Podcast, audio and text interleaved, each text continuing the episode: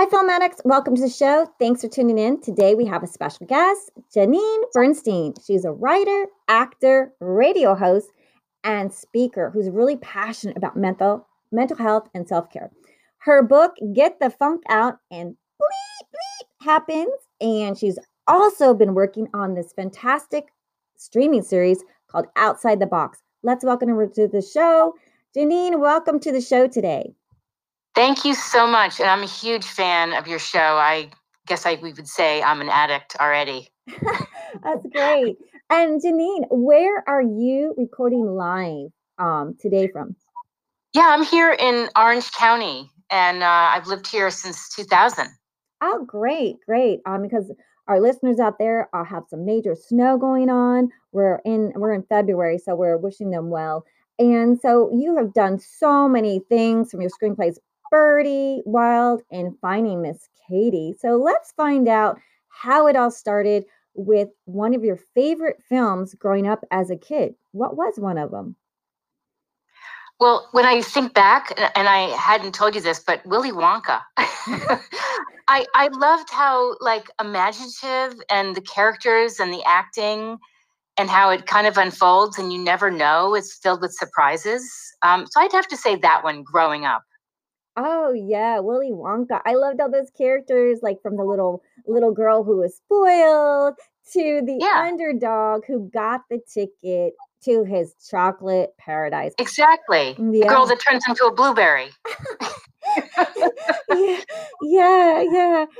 So, and it made you want chocolate. Oh my gosh, the best Oh, I chocolate know. ever. So, yeah, because we just um, finished Valentine's Day because we're shooting in um, Valentine's. So that's amazing. And you also have another um, film that you like. Can you tell us about um, Hidden Figures? You know, I absolutely love this film. I've watched it so many times with Taraji P. Henson, Octavia Spencer, Janelle Monáe. You know, I feel like it was just so powerful seeing the history of the team of female African American mathematicians who played this really powerful role in NASA. And, you know, I didn't even know about these different characters. Oh, yeah. I mean, it's amazing that like a lot of people learn history by watching um, films. So, you know, it plays an educational role. And um, that's like one of the things about films. You you can get your history lessons. Um, and I, I'm I'm addicted to like uh, World War um, history. And um, one of Oh, the nice. yeah, one of the people I work with is Colin Heaton, and he has so many amazing books on war. So yeah, and it, it's just better cliff notes to watch the film or documentary, right? Definitely. yeah. Yes. But so you, yeah. And so in um, so you know, here and on our show, we love master filmmakers, especially those in the Criterion Collection. I just um wanted to ask you, do you have like one of your favorites that you want to share with us today? You know, I was thinking back on this, and I I know I have great um, memories of watching broadcast news, and I just feel like it really addresses like these complexities of relationships at work. And I loved how it shows like the flip side of the characters versus their personal life and their work life, and I really enjoyed it. Yeah, that was um that was fantastic. Who was the actor in that? They um they were William Hurt, oh, okay, Holly yeah. Hunter. Oh yeah, yeah. That was a good Yeah, one. And then um so you also have um a director who is a female that's one of your favorites. I do. Ava DuVernay. Oh my gosh. You know, I can't even say like there's one film that stands out. There are so many from A Wrinkle in Time to Selma. She's just such a huge talent that inspires so many people. Yeah. So I want uh, so uh, a lot of our um, guests on the show, we always uh, have always said male directors. So I'm so happy that we have Ava DuVernay, and I love the way you pronounce it so beautifully. So yeah, she's a spectacular female director and an inspiration to to people like me and our listeners who want to be female directors. So I hope that we are, um, you know, bringing up new, um, it- you know, directors who have that passion, that talent, and that gift. It's so so rewarding to see see people make fantastic films. So also, um, you uh have a favorite scene in the movie. Can you tell us about that? Oh, Hidden Figures? Yes. So I absolutely love the bathroom scene when Kevin Costner asks uh, Taraji, why are you taking so long in the bathroom every day? And it's it's humiliating, you know. And she comes in and she's all wet because the weather is awful outside, but she has to go to the bathroom, which is so so far away because she has to go to the one for colored people. And she confronts him and she raises her voice because it's a room full of white men. And then she tells him why she takes 40 minutes every day to you know go to the bathroom because he doesn't understand it. And the bottom line is he goes out with a metal pole and he starts banging the heck out of the colored bathroom sign. And he ends the scene with you know what? There's one bathroom because we all pee the same color. Nice. Brilliant. Brilliant. Yeah. I love that. Yeah. Well there are you know um when you go to places, there's the VIP bathroom. So I guess there is two bathrooms still. so, so yeah, yeah. So right. So um, which is you know another thing in itself. But um, also really? had a movie that um, you know, is one of my favorites too because uh, you know, one of my favorite directors as well. You know, can you tell us about the Black Panther scene? You know, I I really really love this film. Uh, I hadn't seen very many films with Chadwick Boseman, but he was mesmerizing. There's a scene with T'Challa, his character, versus Killmonger, and it's this powerful, emotional fight scene, and it's so unexpected at the end. And you know, I'm rooting for him, and I don't know what's going to happen. And the characters are just so powerful and breathtaking to watch. Yeah, I I saw on YouTube he has um where he literally like um plans out with little dolls and like like little action figures stuff where he has a whole scene storyboarded with like action figures and I'm like, oh, that's such yes. a great technique, you know, for anyone learning to direct is like you have like all your little you have your storyboard and then you actually move the people around and have those scene. I was just like, oh, like kind of like Very architecture, architecture where they have a mini design of the building so they can see it. So I learned yes. a lot from that too because it's just it's amazing how we can learn from each other and such a great movie. And um, I agree. I agree. Let me just add one thing about that movie is I love the female characters in that movie. I just love the whole the chemistry with the characters. Yeah. And um as an actor, what role would you have loved to have done? There is a movie that inspired me so much in so many ways, even as a screenwriter, but it's Whip It. And I could totally see myself in that movie with Ellen Page it was directed by Drew Barrymore, and it was so fantastic. Kristen Wiig was in it. And it was great. Oh yeah, the um the roller derby tournament tournament movie. That's amazing. And yes, yeah. yes. So you have like a, a favorite line from a movie. Can you share that with our audience today? I do. I, you know, I always laugh when I watch um, anything by Robin Williams, but when he played Mrs. Doubtfire and he says to Sally Field's love interest, in this, you know, old lady voice. Well, I hope you're up for a little competition. She's got a power tool in the bedroom, dear. yeah, what a what a brilliant talent! Like, oh my god, the talent we're I talking about him. today is just like so incredible and um such such sad um just you know just amazing loss to oh, to, I know. to the um art world. So just you know, happen to be talking about a lot of um people that are no longer with us, but who are true standout talents. And uh, yes, yeah. So uh, my one my one friend is like, you only have ten thousand days, Marilyn. You only have ten thousand days. He's an investor, and I'm like, ten thousand days. He goes, yes, to do whatever you want to make sure you're making it a good one. So I'm like, you're stressing me out. but um, so uh, and and you have like a fun uh, character. What's your favorite character in a movie? You know, uh, this again it goes back to Black, Black Panther, hands down. I love T'Challa's smart, techie little sister Shuri, um, and she was just so so brilliant. She, her real name is Letitia Wright.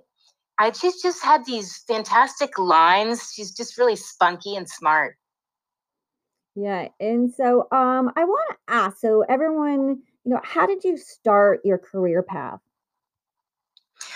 Well, I got into acting kind of in a accidental way. I was working in corporate training and I worked on a project at Hewlett Packard and I designed this thing where we needed a narrator uh, on camera and then some voiceover and nobody wanted to do it. So I said, fine, I'll do it because I had listened to a lot of voiceover demos and been on other projects. So long story short, I did it. And I went to a Syracuse University alumni luncheon uh, my dad convinced me to go to. And I met this actress, this older actress who was very well known. And she said, What do you do? And I told her, and she says, You don't seem like you really enjoy what you're doing. I said, I actually don't. And I said, I always wanted to go into voice acting. She looked at me and she says, Sweetheart, you're too young to settle for something that doesn't really make you happy. I want you to call my teacher today. And she was so adamant. So I did. And that's when I started start studying voiceover. And then I went to a casting company in Boston, studied on camera acting, and I was completely hooked. And from there, I just kept going. Yeah, and you got signed with a, um, an agent, and just things yes. just started clicking. So, and you and you were in Boston at that time, right? That's where you were living in Boston. Right, and I was just prepared that I would just go into voiceover when I got to California in 2000. But I met an agent, Marianne Burzon, and she was wonderful. And she said, "Sweetheart, you need to do a lot of different things. Don't just do voiceover." So I just said, "Okay." I, you know, figured she had some faith in me, and I just ended up working on all different projects and auditioning and just being open to the possibilities. It was great. And can you tell us about your lifetime television commercial to share like what it's like on a set and the little sneaky surprises they pull on the actors? Oh get, my gosh. To get authentic to get authentic it, reactions. I love this. I love this. It was so funny. You know, I remember auditioning for this and the casting director kind of looking at me and giving me a smile and i thought oh don't get your hopes up but then they called me and they said i booked it and um, they didn't really tell us much. They said it was going to be this commercial for lifetime television and there'd be a um, family birthday scene and i was a mom and so we're outside we're having a great time and all of a sudden there's a cake that comes down and we're singing happy birthday and this little beautiful adorable blonde girl comes over. She's supposed to be my daughter and she wails on the cake, like beats the heck out of this cake. And we're all like, what? and we're laughing hysterically. And they wanted to not tell us to get that authenticity. And I thought it was great. Oh my gosh. She's like, you're like, ah, the, the, the actor has gone AWOL. I know. No kid. I think we had cake all over us. Oh my gosh. It sounds kind of fun too. But yeah. and, and then can you tell us some of your most difficult um, you know, disappointments or challenging times beca- on your path to actor, writer, sure. book author, producer? yeah. Uh, well, it's interesting. I, I feel like for me, I've dabbled in many different things, and I, I wrote my first script in '94, and it was a really lousy script. I was feeling some loss. I'd actually just lost my mom, and I wrote this script, and it was a mix of fiction, nonfiction, but it was crap. So I put it aside. And when I moved to Boston, um, I again got the agent. And I remember taking uh, workshops with casting directors. And one in particular said something that really stayed with me. It was, you need to have a full life. Don't just go into an audition and come across as desperate or I've got to get this because it shows. It definitely shows. And it made such an impression on me I started doing other things, whether it was radio, on camera, voiceover, and just being open and not going in feeling like I've got to nail this, just doing the best and walking away. But that's such great advice. I love that. So have a full life. And you do. Can you tell us about um, your books? Like, um, you know, would like to hear a little bit more about your books. Sure. So I I have to back up because the book came about because of the radio show. And the radio show called Get the Funk Out came about because I lost a friend of mine at the end of 2010. She was my best friend from childhood. It was crushing. So I took a year off from radio and I ended up thinking, you know what, I don't want to do my music show anymore. I was hosting a three hour music show called Moms Rock the House. I would like to do a talk show came up with the idea of Get the Funk Out as my show, and I would kind of move through my grief, but I would have other people share their stories of things they had gone through and how they moved through their grief. So it was like me learning from them and giving them a platform. And then along the way, I thought, these stories are unbelievable. They are great lessons. Why don't I see if people want to be in a book? So I had met somebody that wrote for Forbes and now the New York Times, and I talked to her because she's very successful and she gave me the name of her editor, and one thing led to another. And my book came out in 2019. Oh, amazing. So, can you repeat that for our listeners so they can look at that book? Because it sounds like it's really encouraging and um, you know uh, lovely like a, a companion to to be there It for is. people that are going through a rough time Okay, yeah, I, I really believe it is. And that was the whole point of it that it could be my own stories, but 24 stories from my show guests and life lessons and some skill sets. And for any age, it can be for teens, seniors, adults, whatever. So if you Google Get the Funk Out and you put my name, Janeane Bernstein, you will find this book because it's everywhere. It's on Amazon, it's on Audible. I voiced the book. And it's really called Get the Funk Out bleep happens, but I won't say it. What to do next? Um, but it's been it's been absolutely wonderful.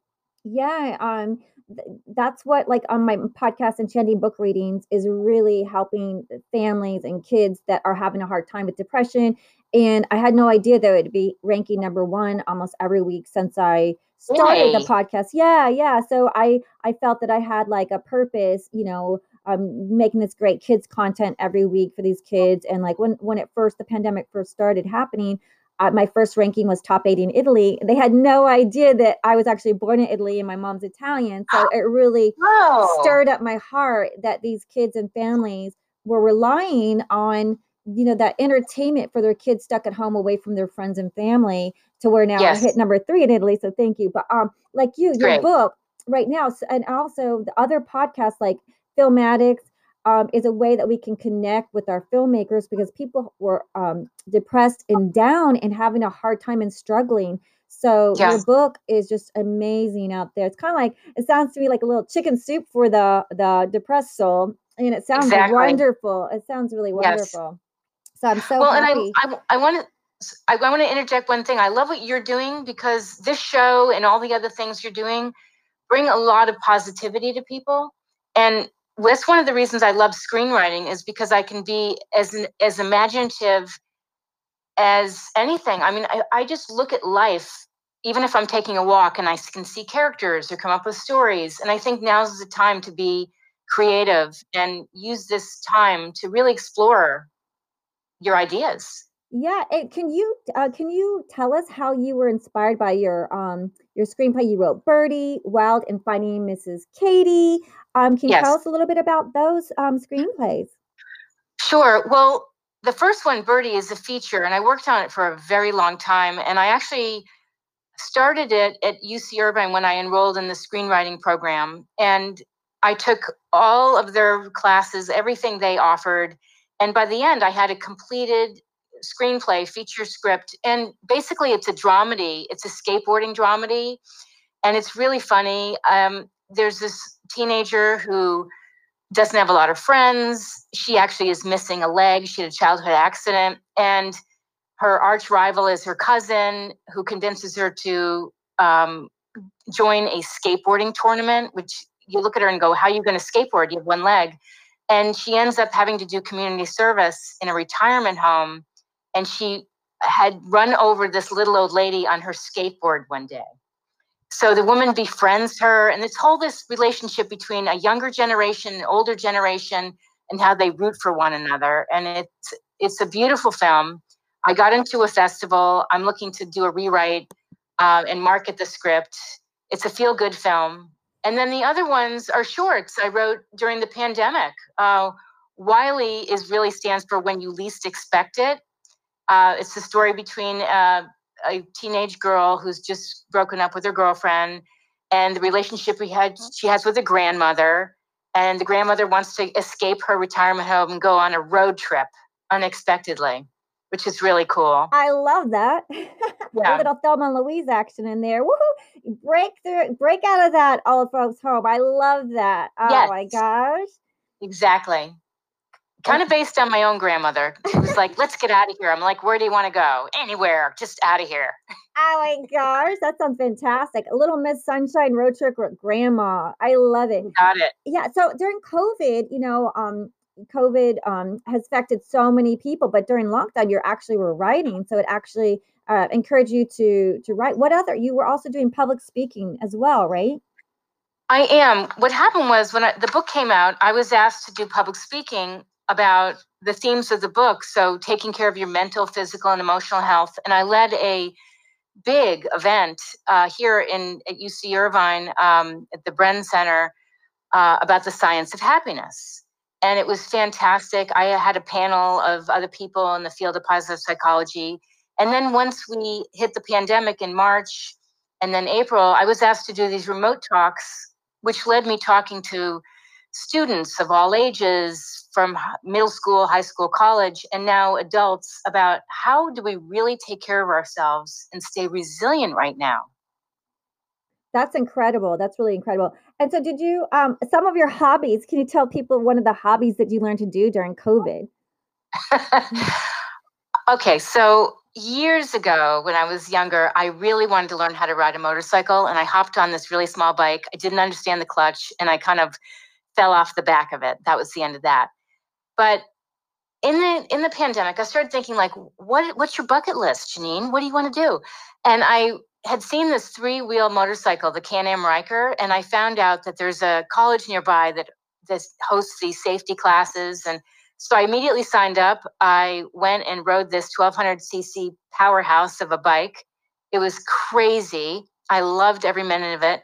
And I thought, okay, what's next? Well, I signed up for the motorcycle class. It was a two day intensive. And it was really an amazing thing to do during COVID. I, I love that. Your next one's gonna be um, moms riding motorcycles. I love it. Yes. yeah. I mean, you are just such amazing uh, actor talent, voiceover talent, public speaker, book author, um, screenplay writer, and I love your subject matter, which is um, so many people will love that. And also, can you tell us about your new project that's coming up for you, the streaming um, show, uh, Outside of the Box, right? Yes, Outside the Box. So last year, I started this series called Outside the Box, and I wanted to address the needs of here we have over 40 million people out of work and what kind of content could I provide them? And I started interviewing industry experts who would offer advice and insight into how do you find a job remotely, or maybe you need to pivot. So I interviewed people, and then it occurred to me, you know what? Why aren't you helping this younger generation the students in middle school, high school, college who lost their internships, lost their job opportunities. Maybe they wanted to work in film and TV. What are they going to do? Who are they going to turn to? So I shifted and I created the blueprint for this mentoring series on Outside the Box. And I'm lining up a whole bunch of people, industry experts, filmmakers, whoever, who want to help. And so we're going to have these online panel discussions with students.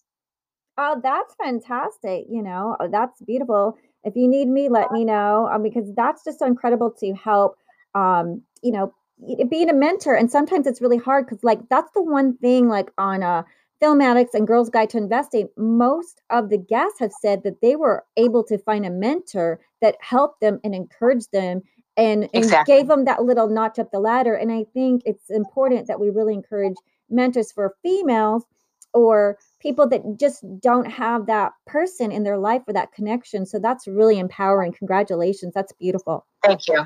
Thank you. Yeah. And so yeah. So where can our listeners keep up with you and, and find out what you're doing and support your films and um, go check out what you're working on next? Sure. Well, if they go to my website and I'll spell it, it's janeanebernstein.com, J A N E A N E B E R N S T E I N dot com. Everything is there about me. Oh, that's amazing. Yeah. So um, I'm just so happy that you had the time to come on our show today. It's just been fantastic having you, Janeane. Thank you. I really enjoyed it. Yeah. And thank you, um, Film Addicts, for listening. Until next week, stay healthy and cheers.